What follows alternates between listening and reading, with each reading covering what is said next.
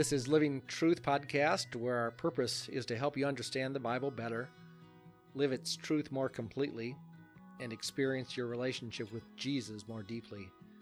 I'm Tom Hine, and I'm your host and resource person in partnership with various guests who engage with us in dynamic conversation and stories from their own lives. Well, hello, everybody. Welcome back to Living Truth Podcast. We're glad you're with us today. We continue our series on other religions, and today we're going to be talking about Jehovah Witnesses. Last time, as you remember, we talked about the Mormons, and so we continue today. And I have Josh Davis with me. Josh, say hi. Hello.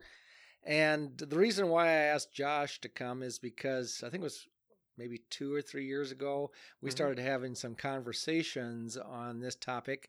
And I thought, well, maybe we can reproduce some of the conversation. Now, not quite the same because we're sitting in your nice house in the kitchen table. And here we are over my office uh, next to the Family Dollar store. If you've been down here, I mean, it, yeah. it works for us. But anyway, it's uh, we're going to do what we can to enter in and talk about some of the same topics and tell us a little bit about about yourself, Josh, and who you are, and some how your connection with uh, New Hope Church. Well, my name's Josh, and I moved to Adel about I don't know 10 years ago, but then we moved away from Adel out into the country about three years ago. But we've gone to New Hope since we came to town, and like I said, I got to know you, and we had some interesting conversations about Jehovah's Witnesses and dinosaurs and aliens and every other weird thing I can come up with. yeah. I'll try so, to keep it on topic. Exactly. we can't go in all those directions today. it's only so many years worth yeah. of history we can talk about right now, and dinosaurs go way back. So I can't remember uh, some of the things we talked about, or I thought today maybe I'd just share a little bit of my own personal history with Jehovah Witnesses. Uh, the first time I was really introduced to that terminology was back when I was in high school, and I had a mm. classmate, and he is, and his family left the church that I was attending, and my family was attending, and they went over to this new church, Jehovah Witness Church, oh. and you know it's a small town, and this just seemed very odd, um, and I really felt bad for him in one way because he was isolated and yeah. their family just people didn't interact with them in the same way that they used to. And so over in my hometown, Alcater, there is a Jehovah Witness building that's still there. Mm-hmm. And I assume this young man, well, he'd be my age now, but I'm assuming they still go there. I'm not sure. So that was my first encounter. But then when I was an associate pastor out in Akron, Ohio, we had a couple that came to worship one Sunday.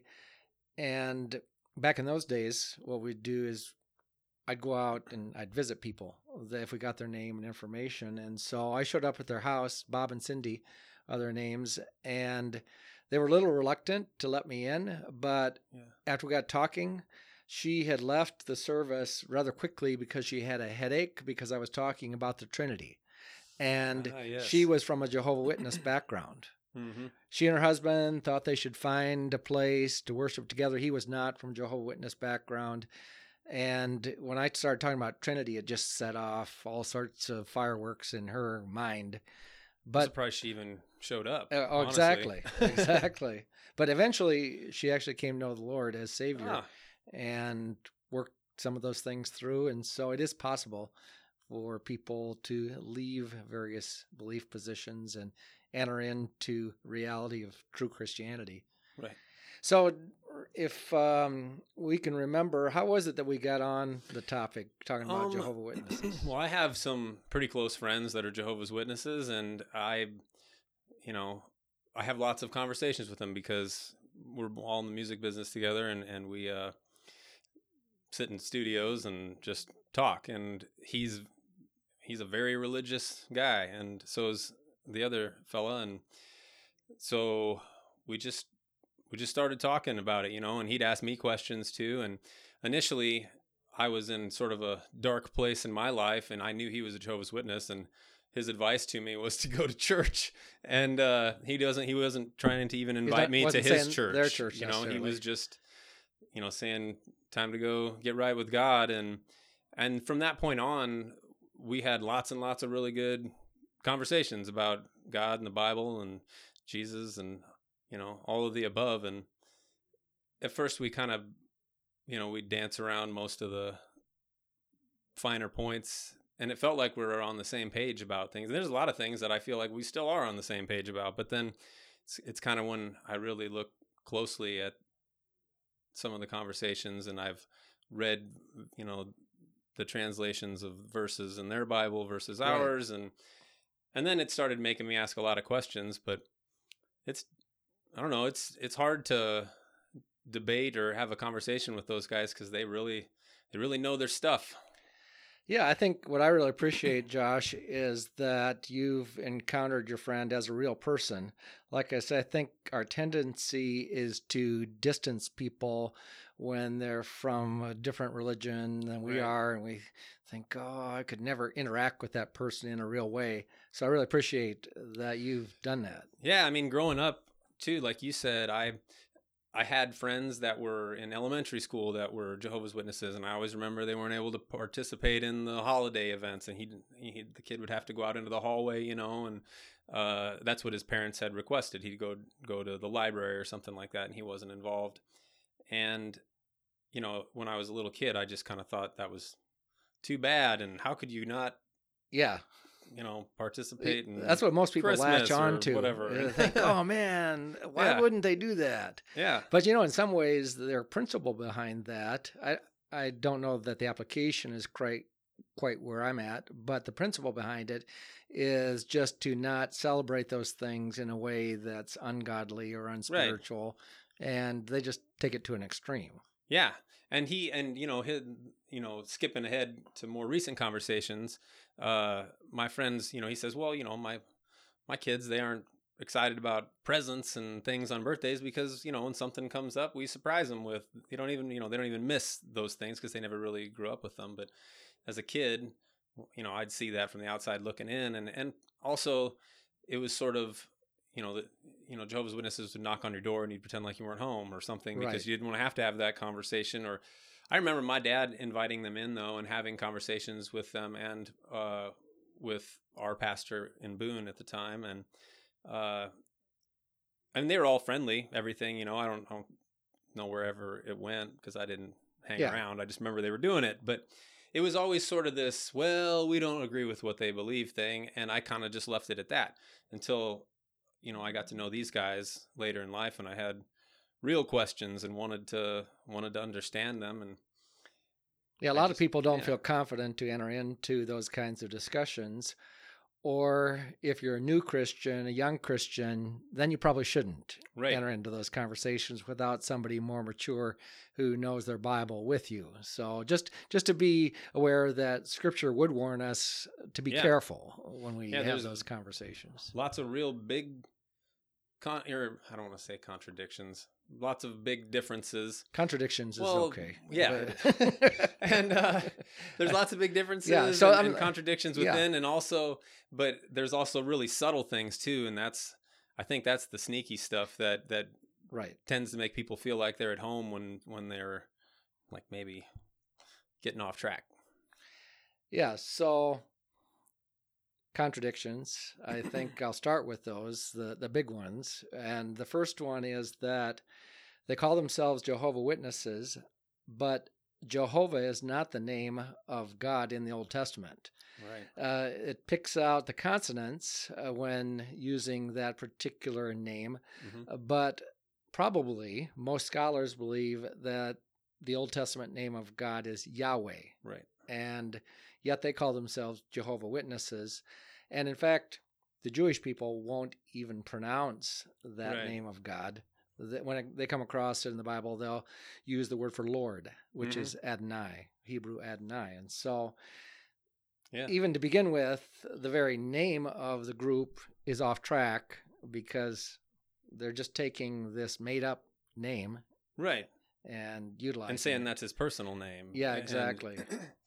i mean they really could have used any name if they wanted to and that and the, you know the argument that i've been given for that is that you know calling god lord is a title and not as personal as me calling you Tom or something, you know, and calling calling your friend by his name is different than calling somebody sir and God's our friend and therefore we call him by his name even though at the base of it all it's technically not his name. It's not. And in fact, um, remember Joseph was told about Jesus. He said, You will name him Jesus um, because he saves. And the name Jesus means Yahweh saves, God saves. Right. And so that's the personal name of Jesus. Right. And like I say, just it's a little bit confusing and contradictory. Exactly. Another contradiction, I, I will go with that word again. Uh, another contradiction is their translation. And really, this is a really important point.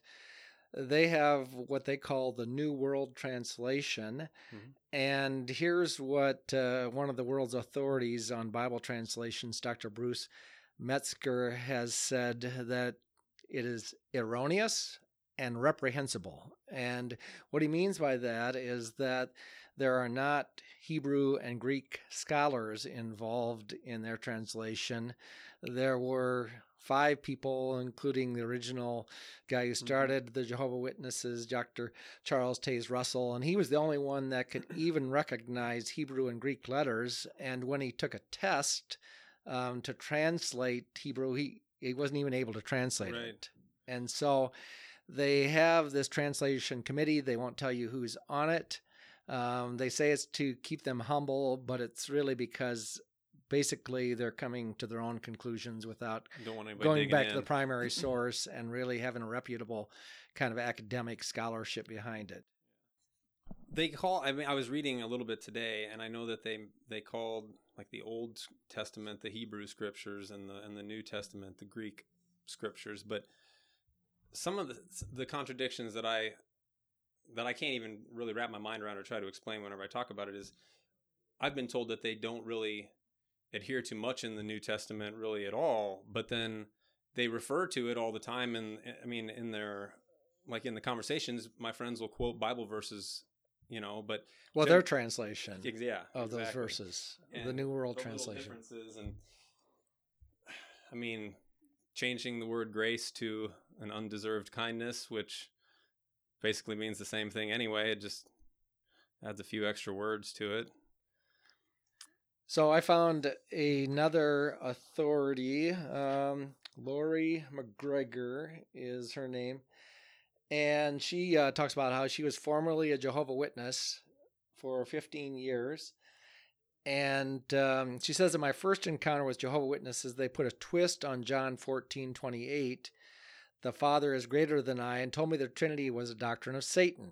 Right. That Jesus was inferior to the Father and, the archa- and he was also the archangel Michael right. at the same time. i didn't know the thing about michael but i i, I did know that they consider jesus to be inferior to god a creation of god son of god. In fact i think they even say he's jesus uh, jesus is his first creation but I, I don't quite understand that he's higher than the angels but he's not god he's not eternal because he had a beginning basically god created him Yeah, and, to them and they take and there's a scripture mis, a scriptural misunderstanding that they take. There are phrases sometimes you run across in the Bible where it says Jesus is the firstborn, and that wording means he is the authority. Right. He is uh, first in sovereignty and authority over all things. And in the English translation, it doesn't come through. And so they say, well, look, he was the first one born. hmm And so that's one of the places where they get it mixed up. Another place is when numerous times it says in scripture, Christ in you. You run into that phrasing all over scripture. Well, they changed the text to read in union with you ah and things like that because to say Christ in you is to admit that's the power of God Right. working within us. Holy Spirit or whatever, and they Yeah, And that's like to them, not actually a spirit, but more like a force that God uses to do His whatever, and and it's not the same as what we believe as Right. the Holy Spirit being. Yep. Another key uh, passage is John 1 1 that you hear quite often um, Christmas time is one of the times we quote it. In the beginning was the Word, and the Word was with God, and the Word was God. Mhm. Jesus is referred to as the Word because in John 1 14 it says the Word became flesh Right. and uh, made his dwelling among us. So the way they translate it at the end of it, instead of saying the word was God, they say the word was a God Right. with little g. Yep. And so again, just a misrepresentation because they don't want to say that he's actually God, And the big G. and they i mean the one thing that i always that always comes up in our conversations when i'm talking to my my friends is that they don't they say they don't interpret anything they just you know they take the bible face value here's what it says here's what we believe but all those little things like we, we're talking about right now seem to me like interpretations or alterations Well, what what most people don't understand is that we have manuscripts, Old Testament manuscripts, which are written in Hebrew, and many, many New Testament, thousands of New Testament manuscripts written in Greek. And so someone has to take and translate or interpret Mhm. those manuscripts. And so the problem for the Jehovah Witnesses is they're not they're not doing that interpretation. They're coming with their own mindset and Yep. they have their own presupposition on what it should say and then they just push it into the their own Bible and make it say what they want it to say. or use a portion of it and leave the leave the context out Yeah. Kinda, Yeah. Here's another passage, Colossians 2 9. What it reads in the NIV is For in Christ all the fullness of deity lives in bodily form. So, in Christ, in other words, all the fullness of who God is, he, he is there in the flesh, in bodily form. But they translate it because they don't want to say that the fullness of God dwells in bodily form. They put it because it's in him that all the fullness of the divine quality dwells Yeah. bodily. So, nowhere found in any original Greek text of the New Testament, but they make it fit their own understanding rather than drawing their understanding from what the Bible Right. actually says. yeah just a little twist So that's a couple of things that are really key as far as going back to the original text. What are some things that you remember from our conversations, Josh, that were helpful or that particularly stood out to you? Um, I mean, some of the things, I guess, like our belief that you're saved through faith and not through works, whereas they flip it on its head. And even though it says that right in the Bible, they, you know, tend to ignore that part, apparently, because they think that, you know, doing good things is sort of proof that you're, you know, following in the footsteps of Jesus, which isn't really wrong because we all should be doing good things. And then I, I have said to them the I don't remember what passage it is or Bible verse or anything, but about, you know, a good tree bearing good fruit. And Yeah. you know, a good tree is just going to do those things. Right. And maybe sometimes, not always, you have a good fruit bearing tree and it needs to straighten some things out. But the idea is that it's not like a, you know, you're not doing it just because you want to do the works and check a box off on your way. We're not doing good works out of guilt. Yeah. We're doing it out of the overflow of the just- Spirit of God working within us. Yeah. Right. And I don't know. I never get a good uh, get a good answer back when I when I talk about that with them. One of the other things that I remember talking to you about and also to them about was the the vineyard story about the the guy who owns the vineyard and he invites the workers and he says I'm going to pay you all, you know, one something a silver coin or something like that, come do the work. And people show up in the morning and they show up in the afternoon and they show up in, in the evening and he pays them all the same at the end of the day.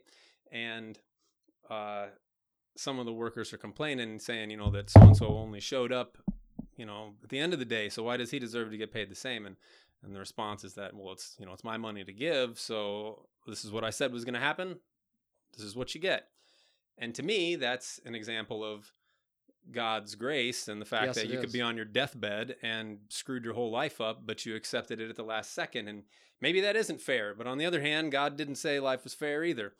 And their response to it was that it's not an example of, you know, God's grace. It's actually these people saying that they shouldn't be complaining basically like we said you know you show up and you do the work because this is what god's asked and you're going to be given this but they, it was like some secondary meaning sort of that you could also take away from it that isn't not true but it, def- it definitely didn't reflect just god's grace which is what i always assumed that it well, meant that that story, that parable, totally points to God's grace.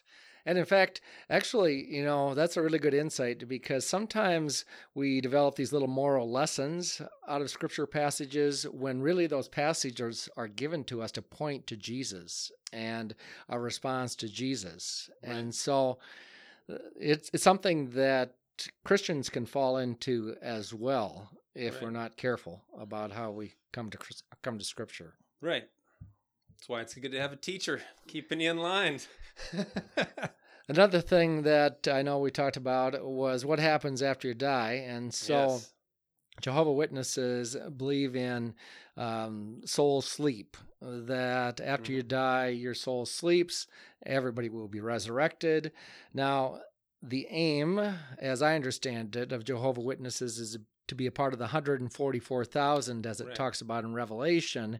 And then you have a special part of paradise that comes to you, but everybody else, they get the rest of paradise. Well, and they don't even. I mean, I might be wrong, but I'm pretty sure they don't even believe that it's that you have a soul. It's just you're when you're dead, you're dead, and you're unconscious, and that's it. You're just lights out until the until God creates paradise on earth. At which point, everybody, good, bad, and otherwise, is resurrected bodily on earth, and those 144,000 anointed ones ascend to heaven and they rule and govern over earth with Jesus at their head or something like that. I'm probably mixing a few things up here, but uh and the part that always baffled me was well what's the point then if I could just do whatever I wanted my whole life and not even be a Jehovah's Witness and still get resurrected in perfect world at the end of time and also I understand that those anointed 144,000 that's it's not like they're elected or they meet some kind of criteria or they're voted in or whatever. It's just a feeling like knowing God has spoken to me and I'm one of those anointed anointed ones and they're the ones who are allowed to participate in communion during the their annual uh what do they call it? like the they the call it the a memorial. Yeah, the memorial of Jesus Christ or whatever. yeah. And so they are the only ones that get to participate in communion, which I don't understand how they would ever do that because if I was in a family of three or four people like I am and my wife said, "Pretty sure I'm anointed one," then I would kind of probably feel like I would want to be that too and I don't know. I mean, I understand people talk about God talking to them all the time or hearing God's voice or, you know, but this is sort of different because I don't remember how long that religion's been around, but we're only talking about 144,000 people. And I imagine at least that many people have had that feeling being in the religion. I don't know if you get bumped out of line or something as Yeah. time goes by And I'm- what, but I mean, and I'm not trying to make fun of it, but yeah, who's Well, keeping contra- who's it's just- keeping who's keeping track Exactly. of those 144,000 and when do you know? Yeah. And I think something it has something to do with passing a final test uh at the time of judgment or something and that's how they are finally the anointed ones that are you know. And you know, they part of the reason is they they don't believe that our God would want to damn anybody to hell and eternal torment. They believe that that's not in God's character to do something like that. But they also say that when you're resurrected, you'll either be resurrected into this paradise or resurrected into judgment. And so I guess I don't know what judgment means if the fact if if being dead and you don't have a soul just means that you're unconscious and everything's so I don't I guess that's not too harsh of a judgment. Yeah, I mean, hell is a difficult doctrine for us as believers as well to understand and to describe and accept, and it has to do with God's holiness. It has to do with separation from God. It Mm-hmm. has to do with understanding that we are sinners only saved by grace, that it's, as we've been talking, it's Right. by God's goodness, His grace, that He rescues us. And it is a hard one for us to work through, uh, but it is described in Scripture as it is. And so we accept it because it's in Scripture. I think the thing that frustrates me about Jehovah's Witnesses is I feel like everything is so close and they by all appearances I mean I have, you know, really really great talks about God and religion and and things and everything feels like it lines up perfect and like I said until you really start digging in and they don't they don't ever really talk much about those differences. They talk about the things that f- feel like we're on the same that make me feel like we're on the same page and so that part makes me kind of sad because i these guys are you know they're all good friends of mine and but i also know it's they're so they're such strong believers in their uh in in their religion Yeah, it's a lot like Mormonism in that way, very much a family kind of thing and Right. a social kind of circle that if you were to break from that circle, then you're really on the outside of even your family. right that's why i was Which- surprised that that lady Which is what happened to her. right Uh, Kathleen and I were Mhm. talking about this, just how difficult it was for her. Yep. But Yeah. God, God can do things, and He can rescue us from all sorts of situations, and so it's important to know a little bit uh, Right. and to be aware of different beliefs because it helps us to understand our own following of Jesus and our own commitment to the Scriptures better, and that's part of the purpose of studying other beliefs is to clarify and refine our own beliefs, our own trust in Jesus, and to, in passion, be drawn and amazed by His grace. That isn't because we have to measure up ourselves. Well, I want to. I want to be able to have some sort of a effect on my friends like that, and so I, I want to understand what what they understand, so I can come at it from a place of you know caring and understanding, and not necessarily attacking, which I is is hard for me not to do too when I get frustrated. Yeah, I think a part of it is to describe the goodness of God and to let that overflow in and through our lives and to really, in reality, describe how great and how good God is. Right. Well, and I know these guys. I mean, they're they're great, great people, and if and I know that that's what I mean. They're so close that the the kind of influence they would have, or the kind of influence they already do have on you know their fellow Jehovah's Witnesses and and other people that they talk to. I would love to see that influence. You know, for this Yeah. team. Yeah, for sure. Well, thank you, everybody. Thanks for listening in. And if you have other questions, then you can uh, write me an email. Ask Josh. Uh, Write and- Tom an email. and uh, ask Pastor Ryan, who will uh, be glad to visit more about it. And uh, let's keep praying for friends that we know and just uh, see what God does. Thanks for listening in.